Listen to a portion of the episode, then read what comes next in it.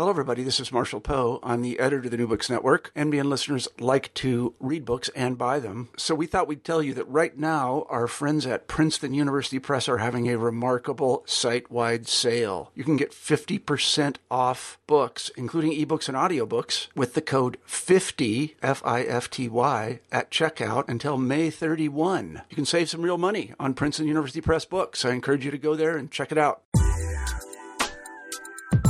Hi there, I'm Carla Nappi, and this is New Books in Science, Technology, and Society.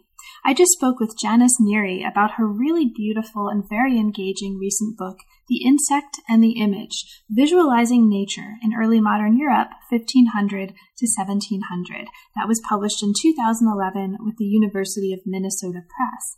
Now, this is a book that uses a very focused case, the, the case of images of insects in early modernity, to talk about and to raise issues and help us rethink much larger categories and the, rethink the way we think in categories and rethink uh, how we might not take certain categories for granted in our thinking. Um, so this is a, a, tall order, but one that is done really wonderfully in this book.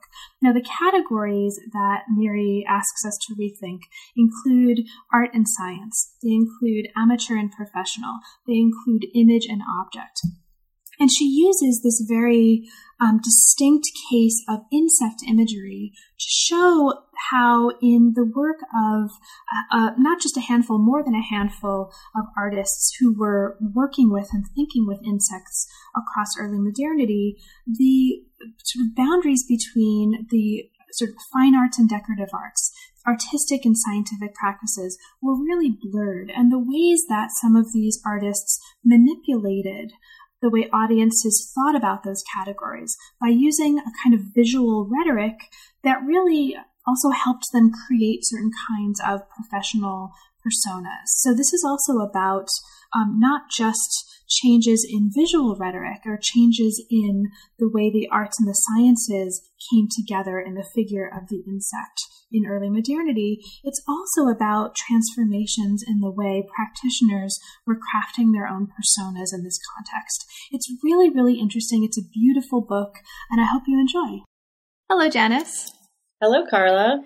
We're here today to talk with Janice Neri about her recent book, The Insect and the Image Visualizing Nature in Early Modern Europe, 1500 to 1700. Welcome to New Books in Science, Technology, and Society, Janice, and thanks so much for making the time to talk with me today.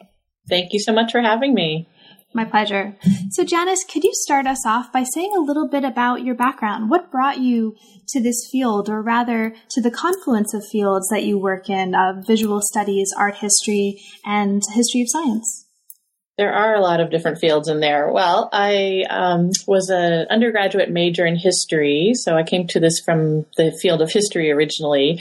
And as an undergraduate, I was very interested in art. I took a lot of studio art classes and became interested in larger questions having to do with representation. And that brought me into graduate school in visual studies. So I got my PhD in visual studies from UC Irvine. And while I was there, I got very interested in the field of the history of science because I became interested in uh, the kinds of imagery that uh, that show up in the book, natural history imagery in particular. So, um, kind of a lot of different academic training went into the kinds of questions that I was interested in. Now, the book focuses on not just natural history images in general, but one particular kind of natural history images, and that's insects. How did you settle on insects as the topic of, uh, of the study and as your focus for this work? Well, just such a fun topic was one of them. um, but uh, for the more serious answer was it, the book started as a dissertation and uh, casting about for a dissertation topic. I was very interested in early modern European images of the natural world, um, interested in the question of representation both as a historical topic, art historical topic, and something to do with visual studies and science. Um, and I started thinking about still life paintings a lot because I found them so boring. not, not knowing too much about still life paintings, I thought, why would anyone make those or study them or have them in their house? They're so boring. They're just these boring pictures. And that, of course, made me realize, wait a second, there's something going on there. I obviously don't know anything about them. So I started thinking about still life paintings and there's so much literature in still life painting and it's, it's very complex and very, um, uh, you know, it's very deep in so many different areas. But I just had the realization that, oh, you know, not too many people talk about these insects that are crawling around the corners of the still life paintings. and that opened up a whole world for me, a whole topic that, um, that I really hadn't known was there. So, um, so still life paintings were the entryway, and then it of course expanded to natural history illustration and um, specimens and material objects and um, collections of curiosities, of course, too. That's a big part of it. Great. And we'll talk about um, many of these genres in turn as we get into the, the body of the book, too. So you mentioned um, just before that this did start off as a dissertation. Um, so could you talk a little bit about that transition? What was the transformation from dissertation to book like for you? Were there any kind of major transformations that needed to happen or major changes, or what was that process um, like? Right. It was um, definitely painful. For many of us, that's the key. Yeah. I mean, it was. It, um, so the the dissertation had four chapters in it, and I knew. Interestingly, I guess uh, the still life painting was what really drew me to the topic in the first place. But my dissertation didn't have a chapter on still life painting. Mm-hmm. Again, because it was such a big topic, I, I think I felt overwhelmed by it. So um, the dissertation had four chapters without the chapter on still life painting, so I knew that I'd have to write that chapter, and it, so that took me a while to do. I, I, that was a completely new chapter, new area for me, and it took a long time to write that because um, I, you know, I had to review all that literature and really think about what I wanted to say about still life painting in particular um, that could that could connect to the larger topic of the insects um, and other than that, um, I, you know, I did the things you're supposed to do. I read the, the book by William Germano from dissertation to book, which was extremely helpful, and um, wrote a lot of book proposals to try and figure out what you know what is this going to be? What's the what, what is a book as compared to a dissertation? Trying to learn about you know the narrative, the through line, all of those kinds of things. And what really helped, though, were the external reviewers from the University of Minnesota Press, um, getting those reader reports back and getting the suggestions for re- revisions. They were very pointed and uh, very kind of hard to to address because they were very, you know, they they had very good criticisms and very good suggestions for me. But and and having to address those and do more research and do more writing. So I think that almost every chapter got rewritten um, in response to those those uh, uh, the feedback from the re- uh, external reviewers, the peer reviewers, and um, really having to kind of focus the argument and uh, and make sure that all the chapters are focused on that that that idea of well so, so, sort of different ideas but one of the ideas that really came about from the review process was thinking about the persona of the artist as something that needed to be thought about the persona of the practitioner. And i hadn't really thought about that in the dissertation but it had been there but bringing that out and putting it in the forefront with each chapter. Mm-hmm. And that does actually wind up being a really central thread throughout the entire book in different ways. So and we'll definitely talk about that as well so, in the book, um, you take us through this transformation of the way insects were used over the course of um, part of early modernity. So, prior to the 16th century, you, you mentioned that insects are included in uh, some visual texts about nature, but they're mostly in the margins. Whereas mm-hmm. over the course of the early modern period, they shift from the margins to the center. And it's this shift and the consequences of this shift of insects to the center um, for helping us rethink the categories of art and science in early modernity, um, among other things, the persona of practitioners who are working with what we think of as distinct categories, but perhaps what we ought not take for granted um, are distinct categories, as you show, that really form the basis of the book. Um, so let's get into the nitty gritty of the book. now, one of the major, um, sort of starting from the introduction and where you're laying out some of the basic categories and concepts that are going to be central to how we understand um, the chapters thereafter and the individual artists and works and notions um, that those chapters will express for us. In the introduction, you bring up the concept of specimen logic. Mm. And this is very important. So, specimen logic, you argue, dominated the approach to depicting insects in the early modern period. So, to start us off, can you explain this? What is specimen logic, and um, can you say a little bit about that as it um, as it shapes the story here? Specimen logic, that was another happy um, development from conversations with editors. Uh, that the executive editor that I was working with at University of Minnesota Press actually suggested that phrase to me in conversation about the introduction, and I it really made a lot of sense to me the the the idea of specimen logic. So specimen logic, it can have a couple of different aspects to it, visual and uh, not visual, um, but it, it to me is this process of taking parts of the natural world or things from the natural world and transforming them into specimens. That can happen in visual terms, and the image I use to talk about that a lot in the introduction is the Dürer stag beetle image. Uh, that iconic image of the stag beetle kind of rearing its head. Um, it's placed against a very plain white background. Um, it casts a shadow and it has no real markers of its habitat other than this shadow. So it's an it's a piece of nature. It's an animal in this case that has been taken completely out of context and placed into this space of uh, contemplation, a space of study, a space where it can be taken out of uh, whatever context and circulated into different realms. So it happens through this visual image. Um, the other part of it is uh, are things that can be that are familiar to people, you know, talking about who talk about collecting and talk about the you know, history of science in general for this period, um, which is that that idea of nature as an object, nature as something that can be possessed, um, turning nature into objects, and specimens being um, a, a particular kind of object.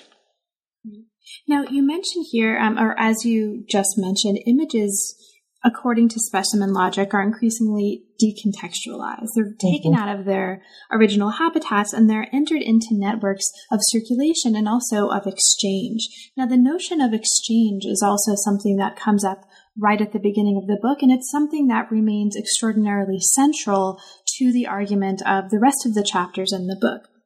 You argue here um, for us to understand exchange not just in terms of physical movements, but also virtual movements and virtual practices. So, can you say a little bit about the, the centrality of exchange, how you understand exchange um, as it's shaping the way you're thinking about these phenomena? And um, can you say a little bit about this notion of not just physical exchange, but virtual exchange as it's shaping the story? Yeah, I mean, virtual exchange. I, it, I think that runs the. I use that as a central organizing concept for one of the chapters that uh, on uh, Thomas Moffat and Ulysses Aldrovandi, and I, I, struggled with that a bit because, of course, it can be an anachronistic term. It's uh, you know the idea of virtual specimens and virtual collections is something that we're more familiar with as present day uh, people rather than that being the terms that 16th century people might have used but I, it was you know it was a term that was very useful for me for thinking about exchange and, and just as you say um, people who were both exchanging um, objects and, and sending specimens to one another over um, small geographical areas within Europe, but also to non-European locations and receiving specimens from non-European locations. Um, so there's that. You know, specimens and images work somewhat interchangeably in that in that situation, uh, but then also within individual collections and within the thinking of individual practitioners, it seems like there is a, a loosening that that can happen, a loosening of thought and a loosening of um, of categories that, that happens in the very construction of those categories. So insects seem like a good focus for the way that mentally people can begin to take the natural world apart, parse it into individual parts, uh, parse it into uh, sections that are made to be exchanged or made to be entered into circulation. Um, so I, I, kind of get wrapped up in in talking about both the differences between images and objects and the ways that they don't have differences between them sometimes, and, and it's not always clear to me sometimes what we're talking about. Uh, you know, is it an image or an object? And I think this actually speaks to a larger kind of work and a really important kind of work that the book does um, on many levels and again throughout the study. It's not just are you, um, so images and objects rather represent one of several kind of binaries almost mm. that we tend to take for granted. And then it seems that you're arguing here that this um, looking at this particular context, looking at not just early modernity, but the ways that insects are used um, as a kind of a tool for reshaping artistic personas and the categories that they are bleeding into, this all helps us perhaps challenge um, what we take for granted as binary. So images and objects being one of those, but also um, you're talking about the uh, sort of recrafting the binary between perhaps professional and amateur artists or professional and amateur practitioners, and also more broadly or at a kind of uh, major meta level, art and science. Right. yeah, that's that's what came to mind too. I, I, I think that you're right, and I that's a helpful way to describe it too, because I think sometimes in my own thinking, uh, in writing this book and speaking about the the subject matter, that these binaries can be confusing. the, the, just the ones that you you listed, they can be confusing when you're actually trying to think through what the images are doing and how people are using them, how people are making them, and and so uh, you, you, know you, you, start to introduce a third term often, and you, and, and you start wondering, well, how, if it's a binary, how do I get that third term in there? So, you know, an example of this is. Um, you know, Albrecht Dürer could be one, or, or Joris Hoefnagel, who we'll talk about with chapter one. But that going back to that stag beetle image, um, you know, is it an image or an object? Why does it have to be one or the other? It's an image of an object. It's an object in itself. The drawing itself is an object. Um, the materiality of the paint on the paper that starts to be both image and object at the same time. And so I, I think you're right about the binaries being taken for granted, but at the same time, uh, they're really important to structure how you how you start to think about these things and, and, and in your approach. Um, but also within the so the image object professional amateur um, art and science ultimately was something that I, I, I often struggle with as a, as a, a, set of categories in which to fit these items. Uh, but also the question of observation, um, what's happening with observation, and how how are you observing nature when you're looking at an image like this stag beetle image? Say, um, are you replicating a series of observations that an artist made, or are you being brought along a path that the artist is constructing for you, which is not necessarily the same path as he or she might have taken in making their own observations? So I, it, it's it's complicated, and that's why I love it. and it's sort of a. I mean, you make the point in the book that um, on just taking one of these binaries, the opposition between art and science mm. is a mm. product of rhetoric, right? That that was actually actively designed to serve the purpose of certain individuals. And I think what mm. you're bringing into the conversation is also that there's a kind of visual rhetoric. Um, right. That's another way for us to think about the ways that these artists are actively kind of manipulating the way their audiences and the way we are thinking about these categories in their choice of how to depict these insects. Right. I think that that vis- that idea of the visual rhetoric is a really important one, and it brings us back to why the subject matter and you know what is different about these images of insects that I've chosen in this book, as opposed to botanical imagery or images of other parts of the natural world. Um, and I think that I, the reason I use the insect as a way to enter into conversation about that visual rhetoric is because they do um, carry with them certain types of visual practices that are really important to the things that we've been talking about, like why is a is an image of an insect able to be entered into the context of um, of, of, of, being exchanged in the context of a collection of rarities? It's because of the visual rhetoric that is used in some ways, uh, meaning uh, extreme delicacy of execution of of um, of the drawing. Uh, you know, the use of bright colors in the paint, the use of precious materials. If it's painted on vellum, if it's painted with um, or in a uh, on um, special paper, fancy paper, for lack of a better term, um, those kinds of elements of visual rhetoric, I think, are really central to this too, or I try to make them central to it. So let's let's get right into um, into the examples that you give us in the body chapters.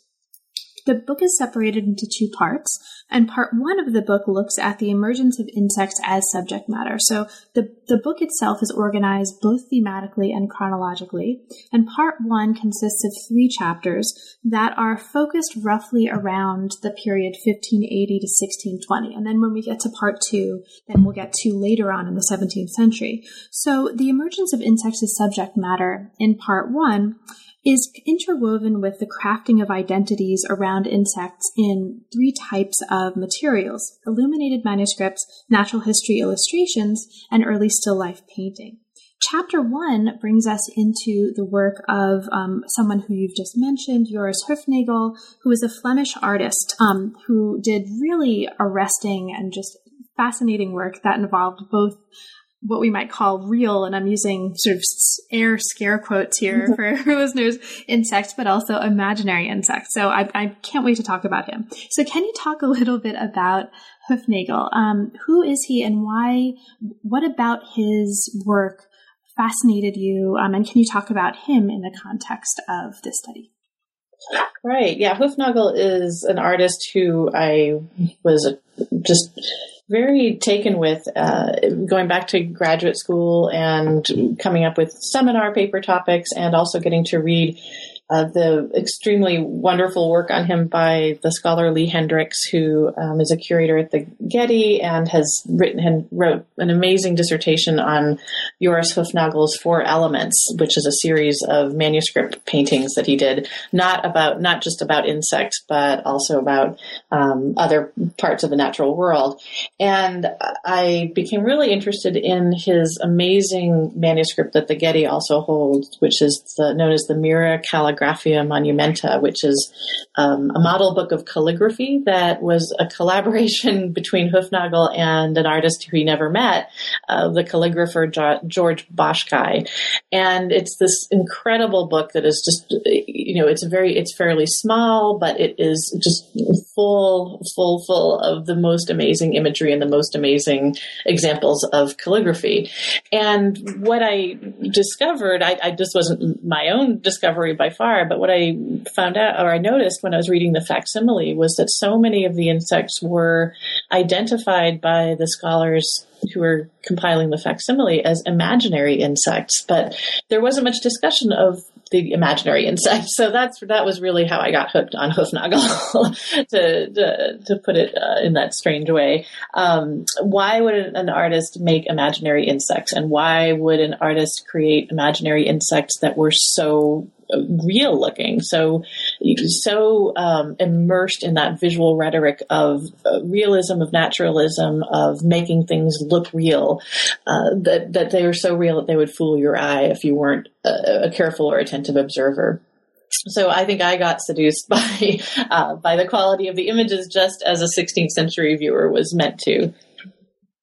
Great. Now, the chapter uses Hoefnagel's work and this particular um, aspect of his work that you're talking about to explore the notion of order as elaborated in the work of Foucault, and in particular, Foucault's description of epistemes in the order of things. Mm. So, what I'd love to, um, if you could do for us, is to talk about two aspects of this. First, um, can you talk about the centrality of Foucault, especially his work in the order of things, to the way you're thinking about um, these phenomena in this chapter in particular.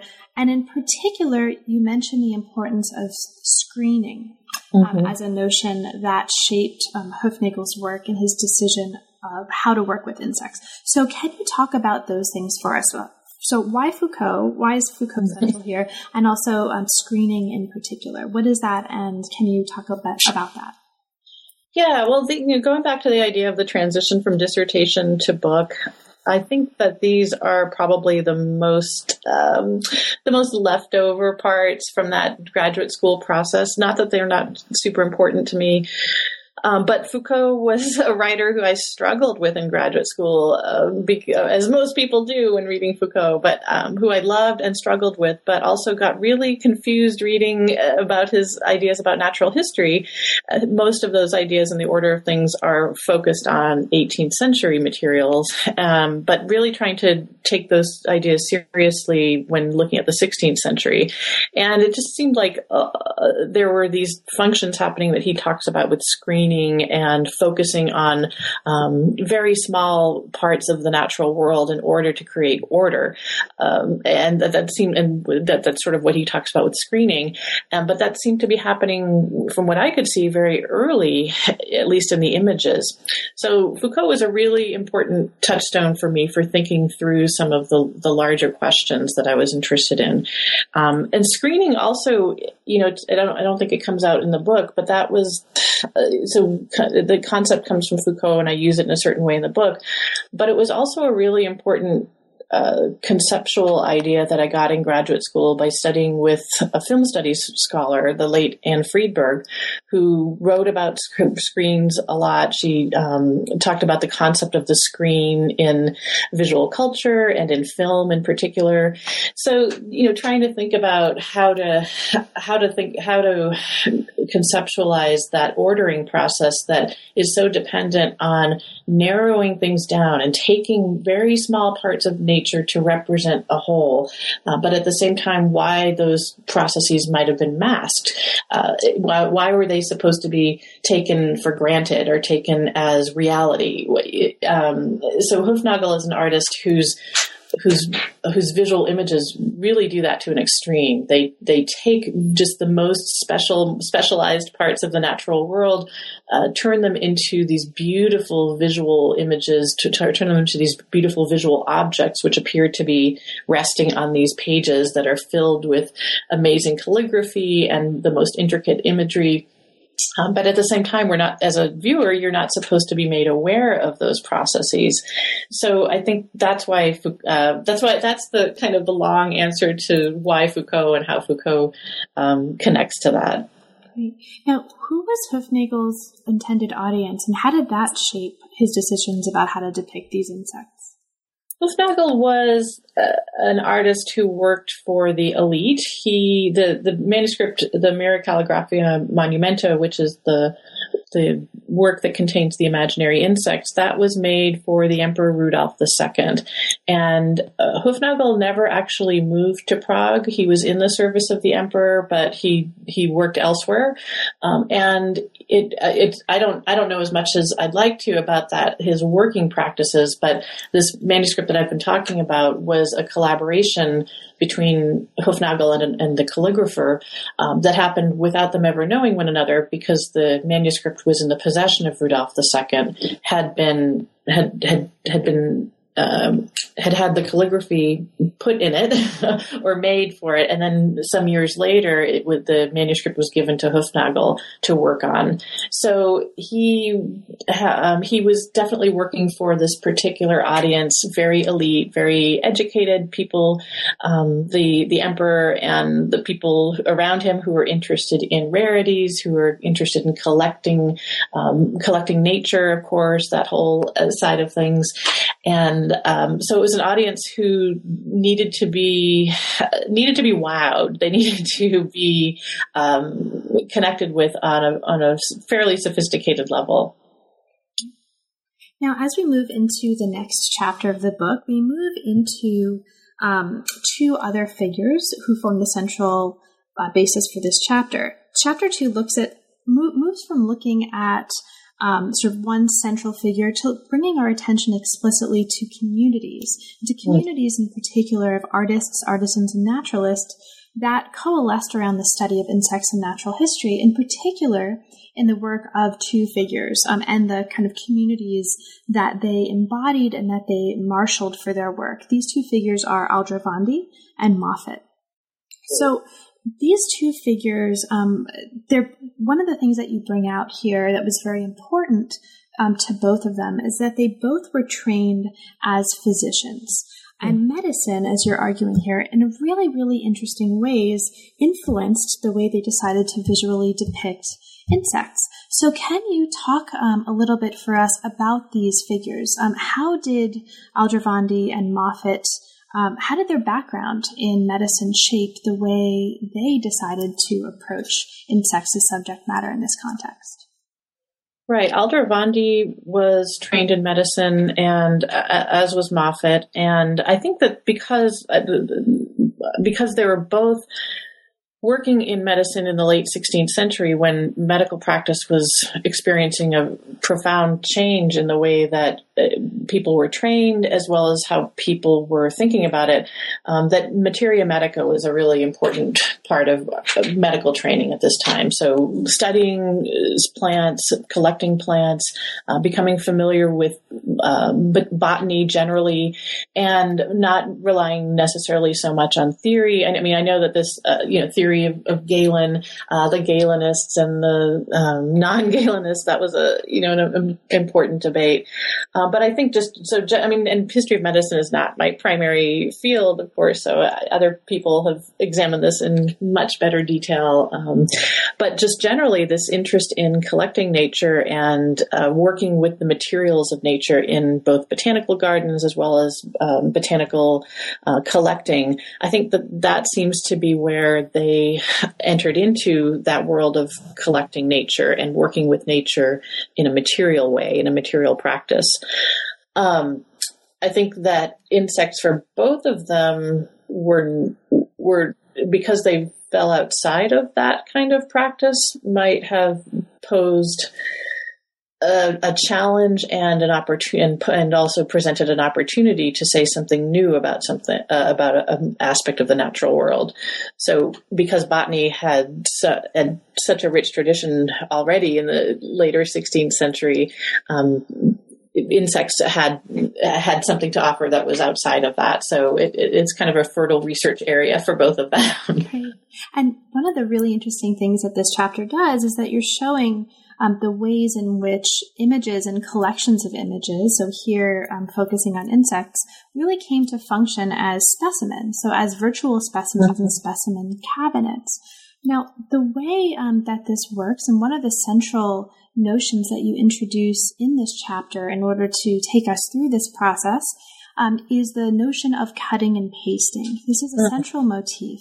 So, can you explain how cutting and pasting works in this context. How, in what ways was this important for Aldrovandi and Moffat? Yeah, and I mean another possibly anachronistic term, but very useful for me for thinking about what was happening um, in with both of these authors. Uh, one thing that uh, the larger question that, or the larger interest that I had in writing this chapter was in the the relationship between drawings and their published versions in printed books and um, looking at getting to look at original drawings and seeing how they how that transition happens when they're translated into a woodcut and the, the printed page the published the you know the published work. Um, so that was one way that uh, images would travel or would be cut and paste uh, virtually, that they would be cut out of uh, different context and to be assembled into the, the page, the confines of the page of a printed book. Uh, but you know, in other ways, they could function. Images could function as these virtual specimens, um, being able to be worked with in ways that actual specimens couldn't. They could show different angles of the same specimen, so front and back, if necessary. That's what we see a lot in the Aldrovandi notebooks. There's images of the front and the back of a particular specimen, uh, in, and so that's a view that you couldn't show with just if you just had one specimen uh, of the insect. Um, and so the again the idea of moving things around, being able to move um, physically work with specimens or images that were standing in for specimens, moving them around within the pages of a notebook uh, in order to uh, in order to order the, the emerging concept of the insect world, um, putting things into categories, changing those categories as necessary. And that was actually really interesting. I mean, you're um, one of the interesting things that's happening in this chapter is that you, as an author, are actually, if and forgive me if I'm misinterpreting this, but you're actually reconstructing the layout of a page, yeah. right? Um, so, right. so in talking about um, use of uh, this cutting and pasting and the the way this actually shaped his own classification of insects, you're actually bringing to bear your own um, cutting and pasting, right? Your own processes. Right. So can you can you say a little bit about that? About sort of your your reconstruction of this page of Aldrovandi? What did that involve for you? And I would just love to hear more about that. Yeah, that was really fun. It was sort of uncutting and unpasting um, what happened. So I for my dissertation research, I, I, went to Bologna and I got to go through the notebooks of Aldrovandi um, that are at the, the University of Bologna. And it's just, you know, the most wonderful thing to get to have the time to go through them. And I, um, I just sort of went through and transcribed everything, all the notations about insects to try and figure out, you know, there were these lists of the images that were completed, the and lists of where they where the where certain images were in the notebooks and then comparing them to the printed page. And there's this long long list and just transcribing and transcribing and, and trying to match up where they went. And i noticed that well wait this doesn't it was it was not matching up. And so i realized that this this um this wooden this plate and let me see what image we're talking about here. I don't know if you have it in front of you. This page uh, 37 Thank you. Yeah, 30, 38 maybe. Um, so I I realized that there was one page that kept being referred to in the notebooks, and I wasn't finding it printed page. So um, it, it, was kind of a convoluted story. But but what I figured out was that um, originally this image on page 38, figure 2.2, it had it, pictures of some butterflies, some moths, um, dragonflies, and then this this insect in the middle of the page, which was um, something that he didn't seem to know what it was. So he called it um, an, insect in the form of a locust, but it combined different qualities to it. Uh, oh, Papilio locustiformis, so a butterfly in the form of a locust. So this was a, a, basically a first draft of the of an image that would that would end, end up not being in the book, uh, and because what he did eventually was he decided to put all of these insects in different categories. Uh, it seemed like at, at, at, this stage he was working, he was categorizing them all as winged insects, but then winged insects got broken down into another category of butterflies in a separate category, uh, dragonflies being put in a separate chapter as, and then the, the winged, the winged insect in the form of a locust, that just got put in the back, uh, because in a, in a sort of a catch-all for insects that he couldn't figure out what category they should be in. So what I think happened is that based on the, on this reconstruction, this was the original appearance of the woodcut. When Aldrovandi changed his categories or further refined them, he actually had the artisan break the woodcut apart, cut it apart, and use the different sections of that that actual wood plate in different parts of the book. So the, they got cut apart and pasted virtually or recombined with other uh, other images throughout the book to be in their correct or quote unquote correct places. Now, as we move, um, and I, will mention for listeners, if, in case I haven't mentioned this already, that the image that um, we're just talking about here, which was actually, again, I'm, I'm, sorry for 37, it was actually on 38, you're right. Mm-hmm. Um, this is one of many really beautiful images in the book. And so I wish that we had um, the opportunity to, to virtually project these for listeners, but um, this is perhaps a, a reason for listeners go out, buy the book because it's full of not just really interesting ideas, but really, really beautiful um, many, many re- very beautiful images of these works. So, speaking of beautiful images, um, as we move into the next chapter, we move to the chapter that you mentioned earlier was actually something that you added to the hmm. book um, in the transition from the dissertation to the manuscript, and that is a chapter on still life painting. So, at the turn of the 17th century, artists begin to include insects, which is a relatively new subject, into this relatively new genre of still life painting. Now, you mentioned in this chapter that these paintings, again, moving to um, the issue of audiences and readership, as we, we talked about in the case of Hoefnagel, these mm-hmm. mostly had courtly and elite audiences, and that actually shaped um, the way insects were depicted in the paintings. You mention here, you take us through a really wonderful account of collecting in cabinets of curiosities to show the ways that artists invoked the visual tropes from those contexts into the way they're depicting insects in order to satisfy the audience's tastes for collections and these rare objects and collectibles. So, can you talk a little bit about that? How did this context of this larger context within um, sort of collections and cabinets of curiosities in which you're situating these still life paintings shape the way insects appear in this relatively new genre. Yeah, and um, so the still life paintings, one thing that I had to figure out when trying to figure out how I'd address still life painting was well, what what period of still life painting? Dutch still life painting of the 17th century is what we know more about. There's a lot more of those paintings, but Flemish still life painting of the earlier part, uh, the earlier, the late 16th century and the earlier part of the 17th century, it's a little bit smaller of a field and sm- smaller of a genre. It doesn't have that same, and it didn't have that same patronage aspect as you were talking about. It was um, the early in the early days of the formation of this this genre, and as as you said, it was for mostly courtly and elite audiences.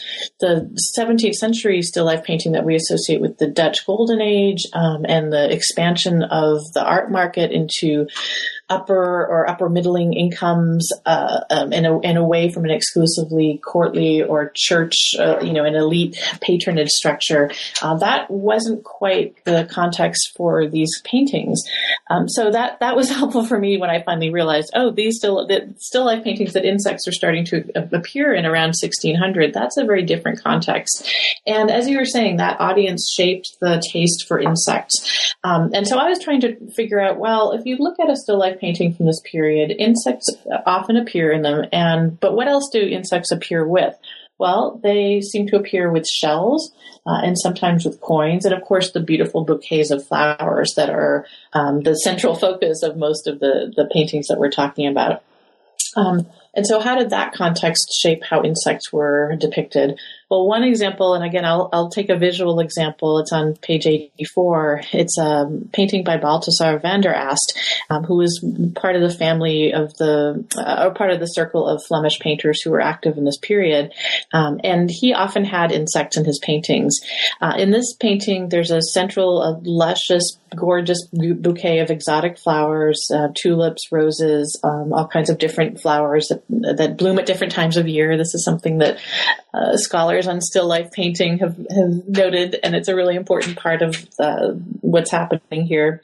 Uh, there's a now I can't remember. I think it's a katydid on the left of the bouquet, and it's it's taking us. Uh, it has this long, slender, pointed body, and it's placed right next to a shell uh, that has the same kind of tapering body, um, and they're, they're obviously meant to be seen together, meant to, and the the viewers meant to explore those visually, note patterns that are, uh, um, note the shapes that are similar, uh, think about the te- the way that the textures might be similar, the you know the hard shell of the insect paralleling the hard shiny shell of that exotic um, uh, object next to it.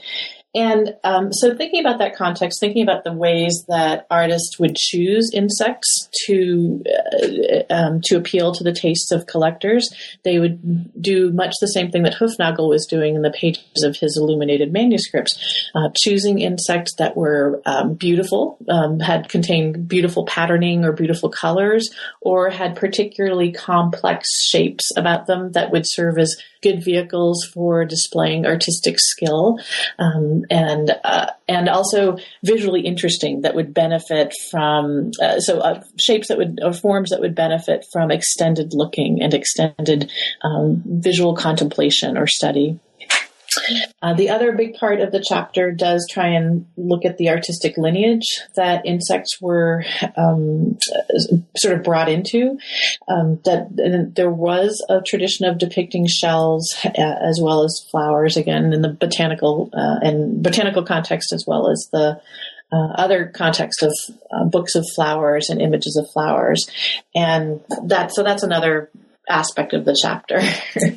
and, but the, but um, the Im- image that you just invoked, uh, and in the way you invoked it, so describing the importance of the placing of the insect and the shells and the petals sort of next to each other, it really also evokes um, the importance of juxtaposition that comes out in literature on cabinets of curiosities, right? Where, where it's right. very important, um, not just what's in the cabinets, but how they're ordered. And it seems like, um, for very similar reasons to what you're describing in these still life paintings, that's really interesting yeah, and all and you know all of the amazing literature on c- collecting in the early modern period and uh, cabinets of curiosity, all of that was, you know, in, in come that all reading all of that really came into these these considerations of still life, um, and going back to that concept that you brought up earlier, the idea of the binary and uh, struggling against the binary categorization here, you know, the the still life paintings did that for me too.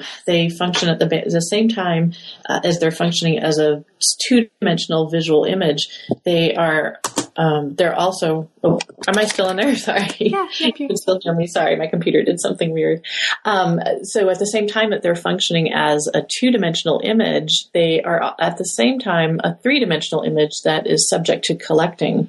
So part of the chapter talks about early, you know, 16th century still life paintings uh, that functioned as panels in actual cabinets of curiosities, or were or panels in other kinds of furniture that would have housed uh, perhaps um, apothecary uh, jars or kind of precious natural uh, substances of some type.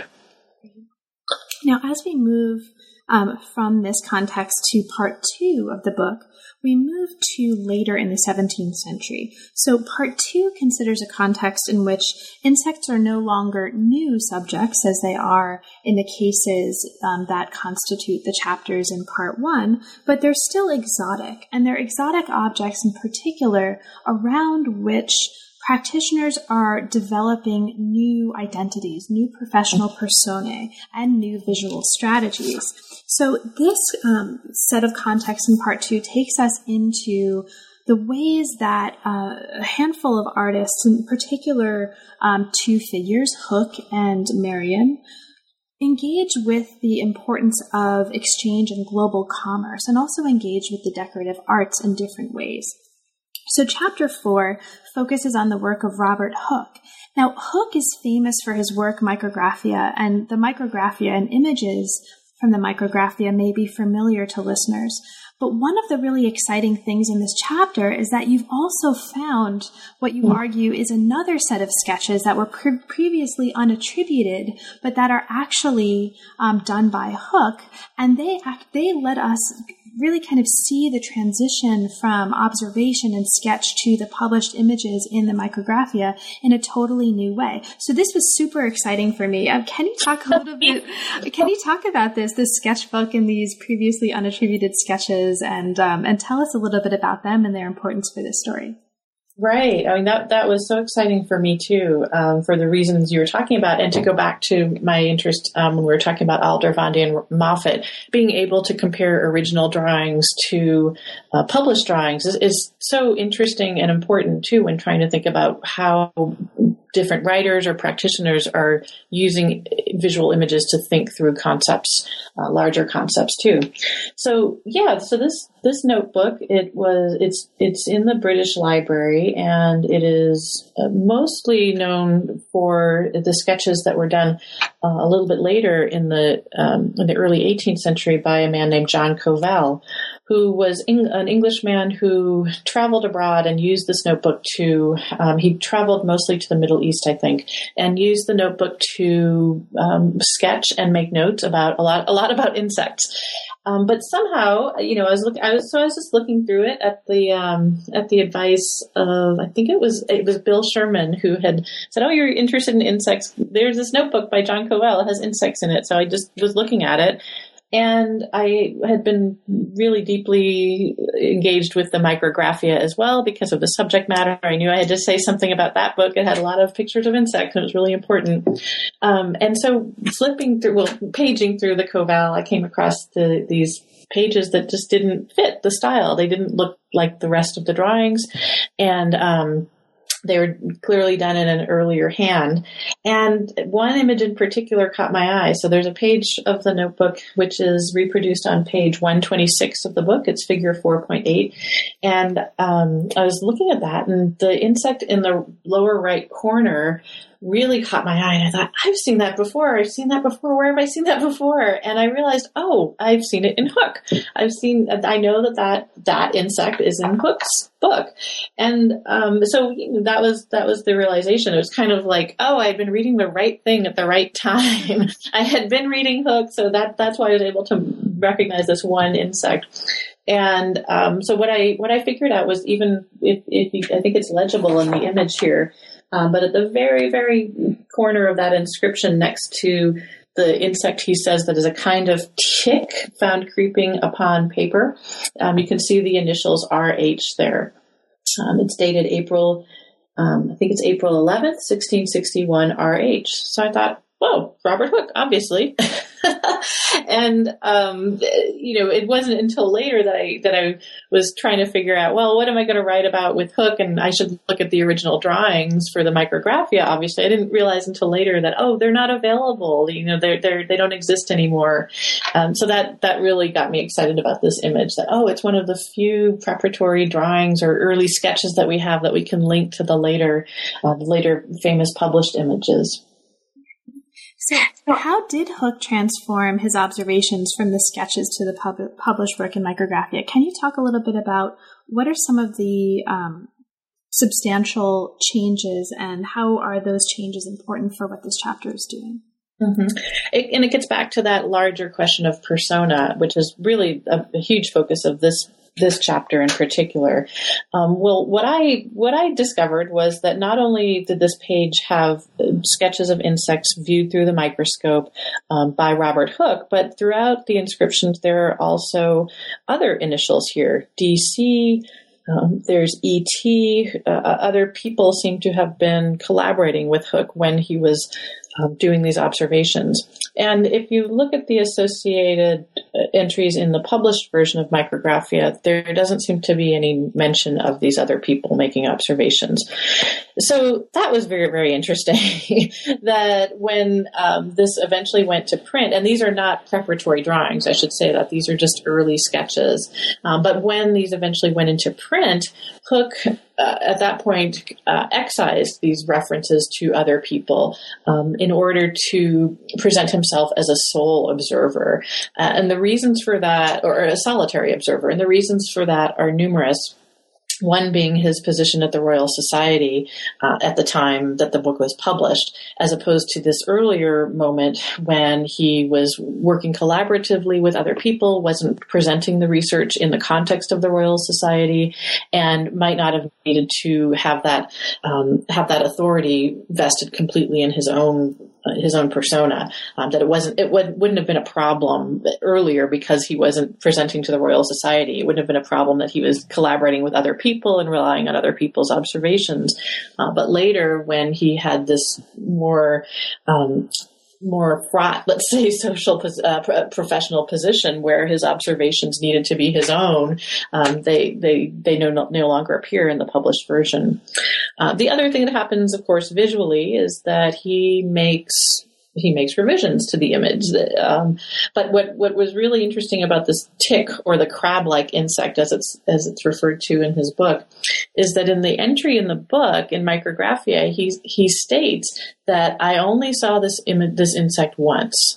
So he constructs this whole story, or he relates this whole story about how he was sitting in his study and this insect happened upon the page and it skittered across the page and uh, being very uh, observant and being always at the ready, I took out my microscope and I looked at it and I observed it and here's its beautiful form. It looks like gold and all these all this beautiful description of the insect body. But he does say I only met with it once.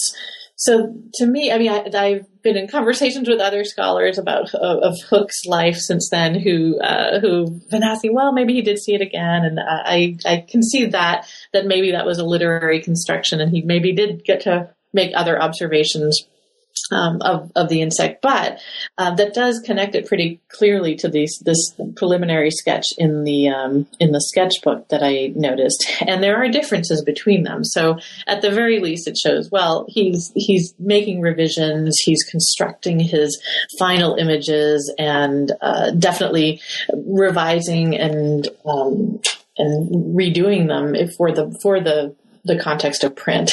Um, so it's just another example of how uh, practitioners in the early modern period often use this rhetoric, uh, and visual as well as literary rhetoric of um, being just the the amanuensis of the microscope, or just a, a, a, an observer who's not interfering with the, the phenomena they're observing. But there's many many different layers of the of the conveyance of the observation that take place. And you describe this um, this rhetoric that Hooke uses as a way for him to generate a sense of trust mm-hmm. among his readers, and this was something that was also of a concern um, to the final uh, central figure in the final body chapter of the book. And this is Maria Sibylla Merian. She was also interested in different ways and perhaps using different kinds of materials. Um, she was interested in convincing her audiences that her observations are trustworthy. Now, Merian is a really interesting figure. Um, she, you, you take us through her early story. It's a way to situate um, her major work. She divorces her husband. She moves with her two daughters and her mom to a Labadist religious community. She then leaves the community. She moves to Amsterdam. She goes to Suriname with one of her daughters. It's a really, really interesting story. But what the the great thing about this chapter though is you're really you're using this story to situate what goes on to be a really detailed and really interesting study of her work um, and of the images and the context for the creation of those images. Now, um, I'd love to hear as we sort of come to um, this final chapter, um, if you could uh, speak a little bit to the importance of the different kinds of genres that she's working on in this chapter, which again brings up the the uh, recurring theme of sort of urging us to not think in these binaries. One of mm. the things that you're showing here is that art, including the decorative arts and science, were really intertwined in mm-hmm. Merian's practice rather than being central concerns. And in fact, her background in embroidery and needlework and the decorative arts shapes the way she depicts specimens in natural history drawings. So could you say something about this? Um, Merian and um, her work as a, a sort of uh, hybrid art science figure and the importance of the decorative arts in shaping her depictions. Merian is such an interesting figure, and all of her biographical background make her a favorite for many scholars of early modern women's history, um, history of science, also. And her biography has been uh, explored by a lot of different scholars. Natalie Zemon Davis's biography is, um, you know, fascinating for all the detail that it that it presents about her, and so Merian herself is just sort of intrinsically interesting because of her life, and uh, but one of the questions that I, I had was, well, um, you know, her the different parts of her life are seem to be talked di- about differently depending on the scholar's point of view. Um, for historians of science, it seems like well, her later work in her in her in, in her book on the insects of Suriname, um, that seems to be the more scientifically important book. Whereas scholars of women's history talk more about her earlier work and you know the way that she was embedded in uh, training of women, uh, education of women in needlework and uh, embroidery design, and how she came from that context. And from so for me, the question was, well, trying to think about Merian's visual output as a whole, um, how can we reconcile what she's doing later in the so-called more scientific publication of the the book about the insects of Suriname, um, how can that be thought of as a whole with the earlier work that she's doing that's usually categorized as her uh, her needlework books or her patterns? And that's and that's and there's other work along the way too that uh, she she did a very important book on the caterpillars of Europe uh, that uh, that is is uh, kind of straddles both of those. Um, so I was I was really just trying to figure out well how can we talk about her work as a whole when we're thinking about if, if the focus is on those visual images and how she's using particular visual strategies. So my point was just I think the argument that I made was just that um, it seems like she's using similar visual strategies in both the early work as well as the later work. So it doesn't make sense to categorize one as solely having to do with art and decorative arts and one is solely having to do with science if they're both using similar visual strategies. So some of those visual, visual strategies are related back to the idea of specimen logic and um, the ways that um, con, um, decontextualizing parts of the natural world in order to make them uh, be able to enter into the context of circulation and exchange, um, how that happens visually. So in the earlier work, the needlework patterns, it seems like Merian is really trying to present the elements in a very clear, unobstructed way so that they can be translated by embroiderers and people working with fabric and thread into designs um, that, that can be that can be made uh, that, that, can that can use these elements in a very recognizable way. Uh, at the same time, there are what we would just uh, describe as decorative elements. In other words, you know, scrolling stems, uh, very um, balanced compositions meant to use all of the all of the space on the page in a um, in a very elegant and yeah, as well as economical way. So when we we and, and I think we see those same kinds of visual strategies happening in later work that she produces, the insects of Suriname, um, very crisp edges, um, uh, very um, uh, very decoratively laid out compositions, um, lots of concern for elegance and harmony and balance in those images um, in similar ways to what we see in her early work.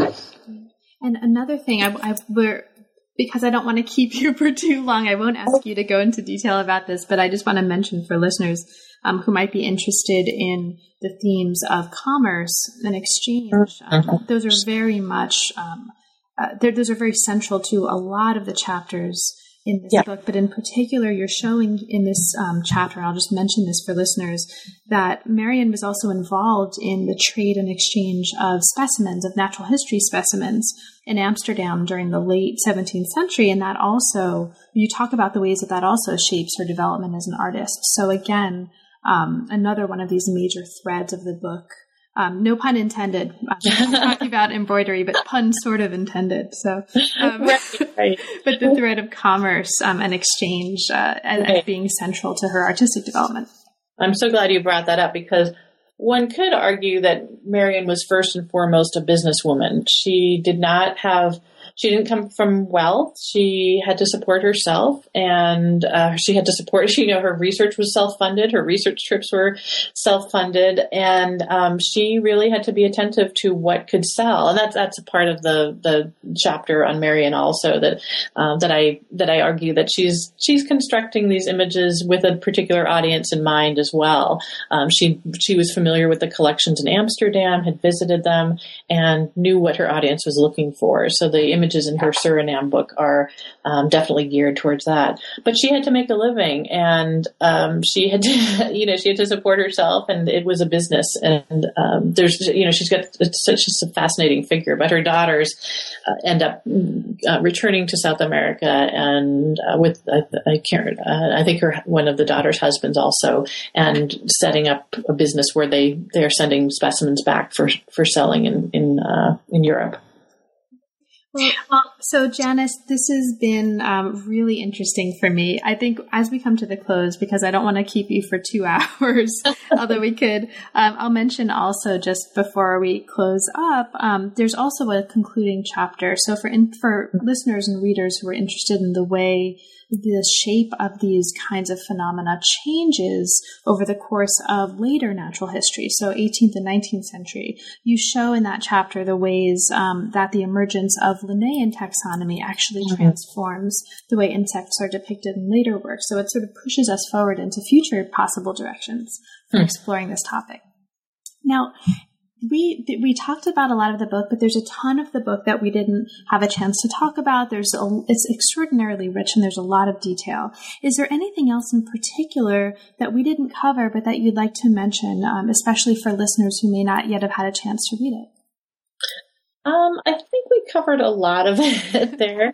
Um, I'll just kind of have a concluding thought, and it's actually not about my book, but about another person's book that I'm reading. I'm, I'm currently reading um, the the book "Picturing the Book of Nature," Sachiko Kusukawa's book, and um, I've been thinking a lot about print uh, because of that book. And so I think just you know thinking about and, and connecting it back to my book, I'm uh, I'm very interested in that transition to print and the kinds of constraints, both intellectual and material, that happen when um, knowledge or observations, either of nature or uh, of the natural world or other things, have to be um, you know put down on paper. we we do it ourselves as scholars, but what what's happening in that transition, um, you know, as as you have to put things down on paper. Um, that's I'll, I'll just briefly mention one uh, little anecdote from the chapter on Alder Aldrovandi and Moffat. Um, we were talking about community and uh, the the community of the virtual community around those two publications. But in the in the end, I, I noticed well there was a kind of a fracturing of community there too. Um, in that uh, um, Moffat seems to have lifted Alder Aldrovandi's images of silkworms and not attributed them to him either. So I, uh, you know, it's the same image in both books, but uh, doesn't doesn't seem to note the the source of the image. And of course, there's a lot going on with copying, etc. There, uh, but I thought I wonder, you know, did think about that more in the context of having to print and having to publish and having to establish authority through this new medium of print, and how that affects how people think about their work and how you know what they what they're going to do with both images and text. So speaking of what people are going to do with images and text, yes. now that now that the book is out, and congratulations, um, what's next for you? What uh, what project is currently inspiring you? What's what can we look forward to reading next, or in, in the undisclosed future?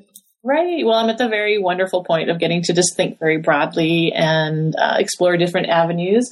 I've got I've got very interested in that connection between science and the decorative decorative arts that we were just talking about with Merian. So I'm hoping to work more on that in the 16th century and uh, 17th century materials. I have some other publications that deal with those topics, the te- the topic of decorative arts and science in the 18th century. So I'm hoping to look uh, more into the earlier connections between those two areas. Um, the, the work I've done the most on, or the most reading on, is the early 17th century in France, and um, looking at some connections between the royal, uh, the royal embroiderers in early 17th century France and the construction of the botanical gardens there too, and what they had in common. So, science and the decorative arts seems to be where I'm hoping to to explore more. Sounds great. And so yeah. thank you so much for making the time to talk with us. This was really fun and best of luck with your new work. Oh, thank you. It's a pleasure to get to talk about my book and thank you so much.